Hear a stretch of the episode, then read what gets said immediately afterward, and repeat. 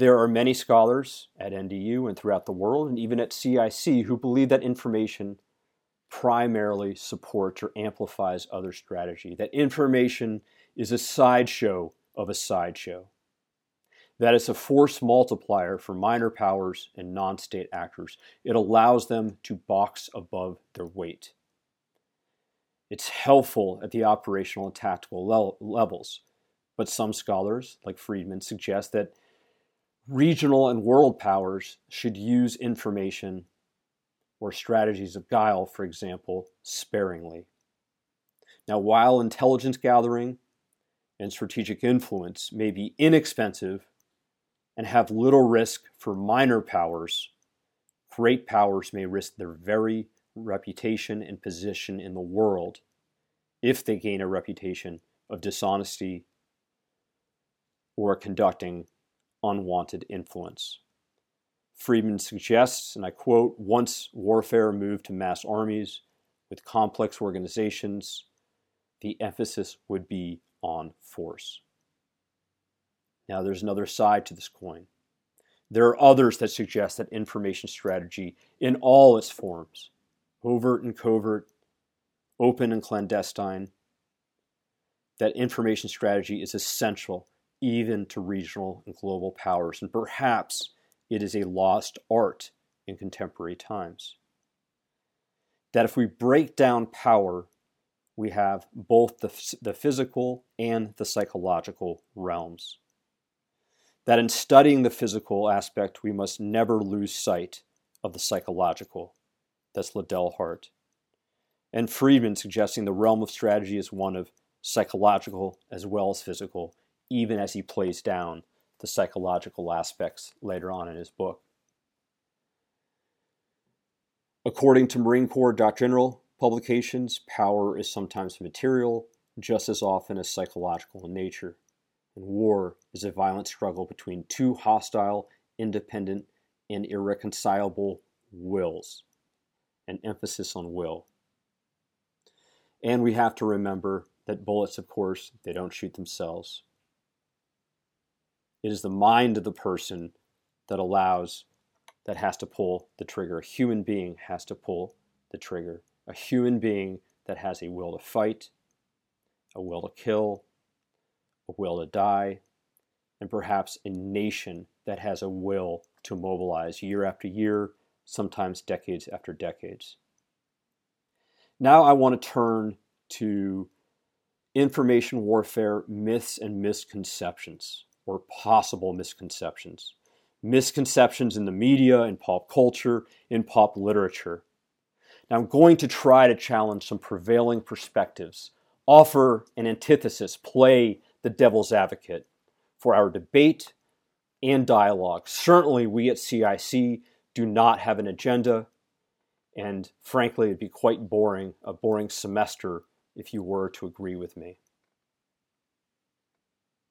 Oftentimes, when we think of information warfare, we think of tactical information operations, psychological operations, we think of pamphlets and radio shows, we think of tweets, Facebook posts, fake news, misinformation, disinformation, which is often short lived, top down, tactical in nature, with short term effects.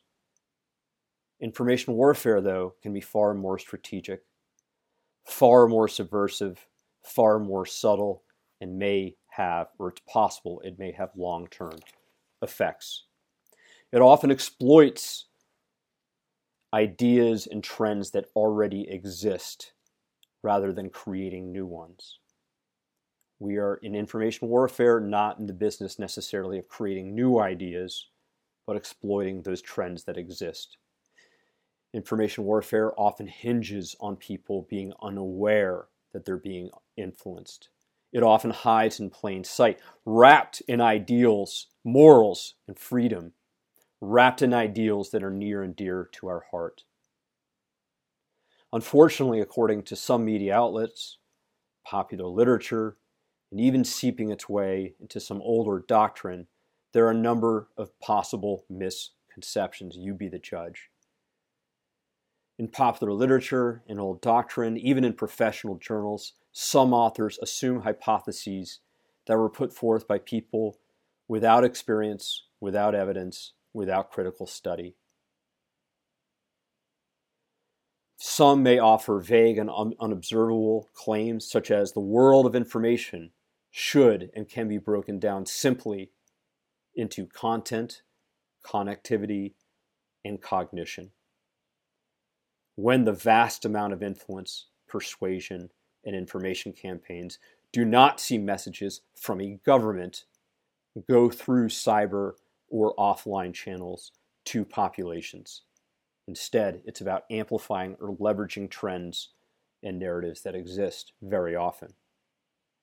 Some readings use anecdotes, personal experiences, and testimonials, and cherry pick case studies that represent only tactical military psychological operations, with a possible misassumption that all tactical methodologies and techniques can be leveled up to the strategic, regional, and global levels. Some take a simple analogy and run with it without evidence or experience, such as information is like a virus because sometimes it can spread, which is a fine, I think, introductory analogy, but taking literal lessons learned from epidemics to information and applying them to information has its limitations. And some authors maintain unchanging, exaggerated, and overly certain claims about how information works, when in fact, neuroscience, also known as neurobiology, their findings on the architecture of the brain, the phenomenon of the subconscious and limbic systems, are being updated continuously, especially in the last two decades since new MRI technology allowed us to understand the subconscious and limbic systems more. So let's now look to five specific possible misconceptions, getting a little more specific here. One is the possible mistake of only relegating information warfare to traditional tactical lines of effort like IO or PSYOPs. I might suggest that information warfare, information strategies should not be relegated only to a few lines of effort or only relegated to a mission appendix. Now, to be sure, our information operations, our MISO, our public affairs, our public diplomacy officers play critical direct and advisory roles in strategy making, strategy planning, and strategy execution. However, I would suggest that all strategic leaders play a role with regards to information strategy, should include information strategy as a central element to mission plans when appropriate. That perhaps strategy can be considered a political art. It's about getting more than what the starting balance of hard power might suggest.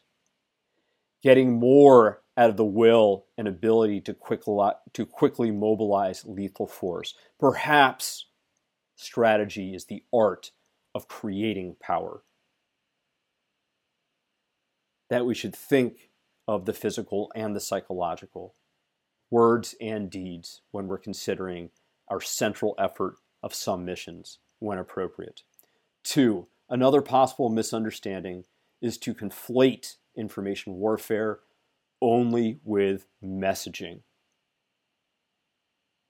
According to communication scholar William E. Porter, there has not been one iota of evidence since after World War II that there is anything like an irresistible silver bullet. The idea of a silver bullet message that will affect people is groundless According to Porter, people are not like targets in a shooting gallery. Messages alone in the ether are unlikely to have any effect. Angelo Codevilla suggests, and I quote, that psychological operations is often misunderstood as the preposterous proposition that words can substitute deeds. Information campaigns cannot exist in the ether. They cannot be divorced from identity, power, strategy, and perception. Three, possible misperception or misconception that information warfare is new or niche. Arguably, information warfare was one of the foundations of civilization. Leaders convincing people to follow them and bind together beyond the clans. Leaders convincing people to follow them and not to follow others. It was never enough to be the strongest person in a clan. It was he or she who developed the best foundational narratives, those imagined communities, those national myths. Information warfare certainly predates armies and states and remains arguably a central imperative of power. It defines the vast majority of human conflict, all shades of political warfare, even in conventional warfare. Indirect strategies, surprise, and deceptions can be key. And even in direct strategies lies the psychological realm will to fight, fear, deterrence. So, so what? Who cares that it's been going on for about 70,000 years, information warfare? Well, I would suggest that we can learn a thing or two through history, and I'm not a historian.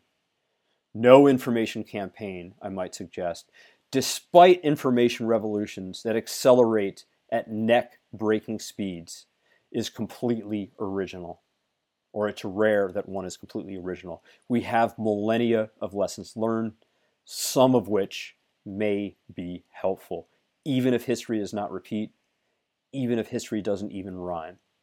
Four, another possible oversight of information warfare is relegating information warfare only to tactics, specifically only to these notions of disinformation and fake news. I might argue that disinformation and fake news is at the tactical and technical level. They are tactical materializations of what we might consider propaganda. Propaganda is an operational materialization of what we might consider strategic influence.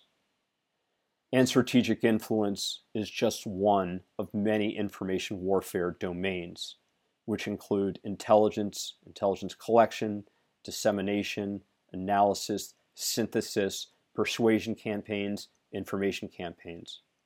I might suggest or challenge us not to allow media headlines to determine our focus. We should not look only to stemming adversary disinformation. We shouldn't ask for so little. We should instead look to enduring strategic collapse of destabilizing influence campaigns at their root in order to advance our national interest. Fifth and final possible myth is the idea of ending an era of disinformation. Disinformation comprises lies or partial lies for a political, social, corporate, or personal goal to deceive, manipulate, influence, confuse, distract. Disinformation began as a tactical tool of strategic influence as soon as Homo sapiens organized beyond the clan. We'll talk more about this in the next lesson. Even in healthy democratic republics, political campaigns, local and national, exaggerate, oversimplify, and sometimes enable spurious and partially true rumors. Often opponents will accuse the other side of disinformation. And ending disinformation is akin to ending lying and human nature. A good subject for philosophy, but perhaps with little practical value. We can, however, collapse influence campaigns of adversaries and competitors, campaigns that may use disinformation as but one of many tools or legislation or judicial conclusions can also curb social media business models to perhaps help slow the spread of disinformation that can be dangerous to communities.